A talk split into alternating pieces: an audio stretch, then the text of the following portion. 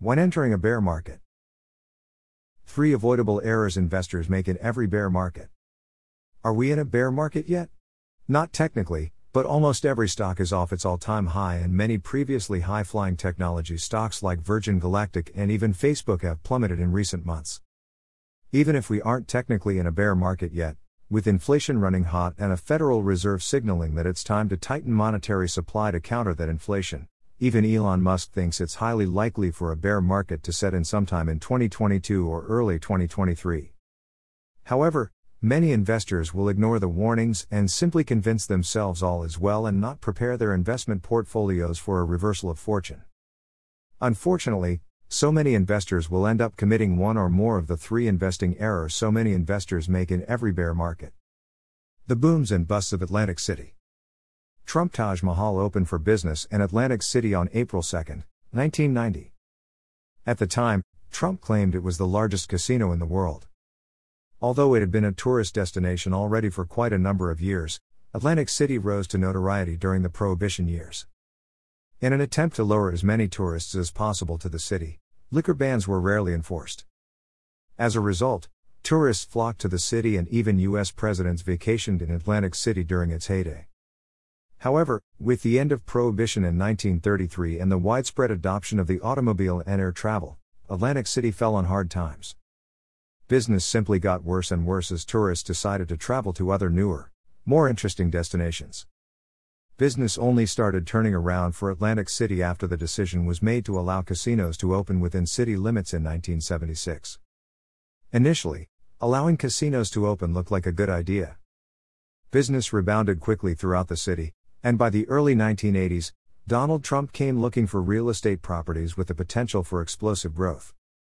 Atlantic City looked like just the right place. Trump bought his first property in 1984 and renamed it Trump Plaza Hotel and Casino. In 1985, Trump opened Trump Marina. Things were going so well for Trump that, against the advice of experts at the time, like Marvin Rothman, Trump decided to purchase the yet unfinished Taj Mahal in 1988. The hotel opened to great fanfare in 1990 and brought in over $2 million on its opening day. The hotel was even dubbed the eighth wonder of the world. Yet by 1991, Trump Entertainment Resorts was forced to file for Chapter 11 bankruptcy and Trump Taj Mahal was sold a couple of decades later, for pennies on the dollar. Wait for a second, doesn't the house always win? The history of Atlantic City. Investors convince themselves they are in conservative investments. The first mistake investors make in every bear market is convincing themselves they are already in conservative investments.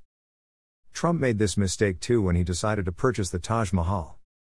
Buying a casino might not sound like a conservative investment, but Trump apparently made so much money with his first two casinos, he convinced himself he couldn't lose.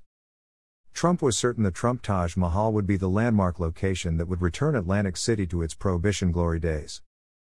Trump ultimately paid the $1 billion construction costs by issuing $675 million of junk bonds at 14%.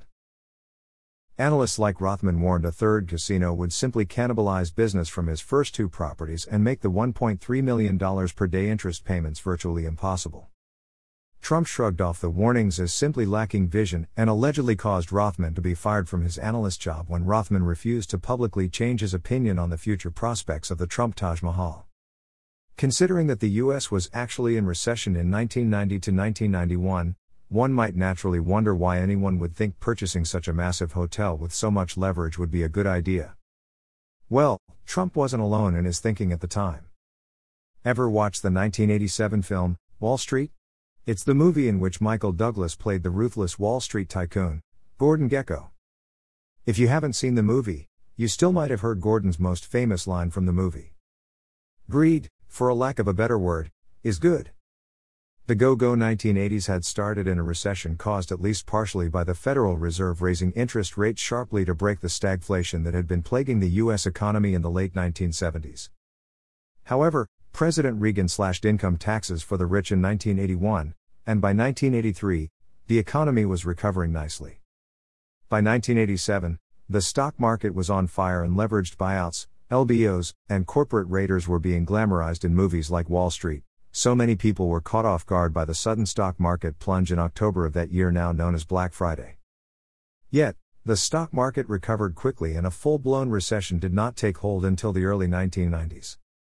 The stock market shock in 1987 and subsequent stock market bubble convinced many investors that Black Monday had just been a knee jerk reaction by investors, nothing to worry about.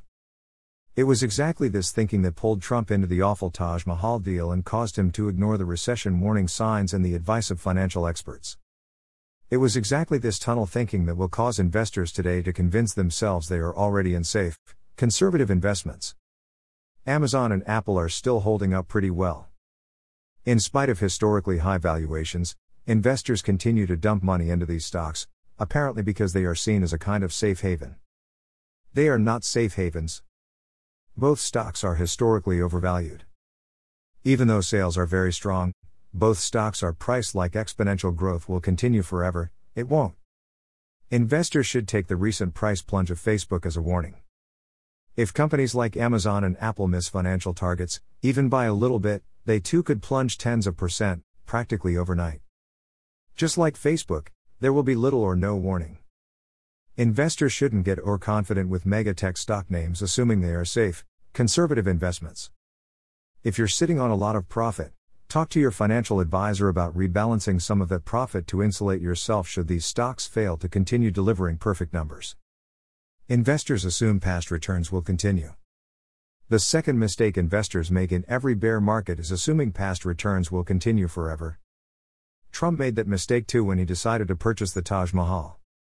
By 1991, Atlantic City had been on a building spree.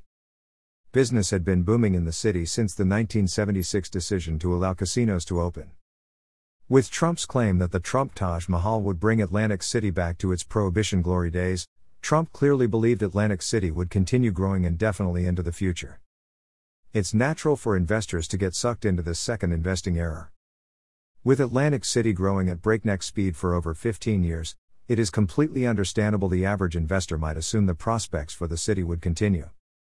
But Trump made one terrible mistake he ignored the decaying economic conditions caused by the 1990 to 1991 recession. This mistake caused him to take on high yield debt when interest rates were only starting to fall. It also caused Trump to concentrate his investments too heavily in the gambling sector, more about that in a moment. Unfortunately, investors have been told to believe in modern monetary theory. Modern monetary theory states that the US government can simply keep printing money indefinitely as long as interest rates stay low. This, in theory, should keep the economy growing steadily, forever.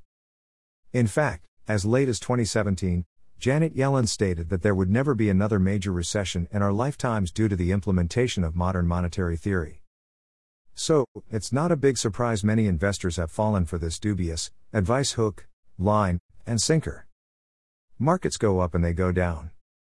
Investors new to investing might assume investing is easy money. Historically, this has not been the case. It has only been since 2008, and particularly since 2020, that the Federal Reserve has been able to pump unlimited amounts of money into the economy without triggering inflation. With inflation now rapidly rising, the Federal Reserve will now have no choice but to withdraw fiscal stimulus in an attempt to cool inflation. This in turn will have a major dampening effect on stock market prices. Investors should not assume the easy investing environment of the last 15 years will continue forever. If inflation continues to rise and the Federal Reserve is forced to fight it by raising interest rates, a recession and bear market could easily be the result. If it turns out we are truly entering a long bear market, investors would be wise to take a close look at their investments and critically analyze which of their investments will be most damaged by rising interest rates and the withdrawal of the Federal Reserve fiscal stimulus. If you need help, seek professional help.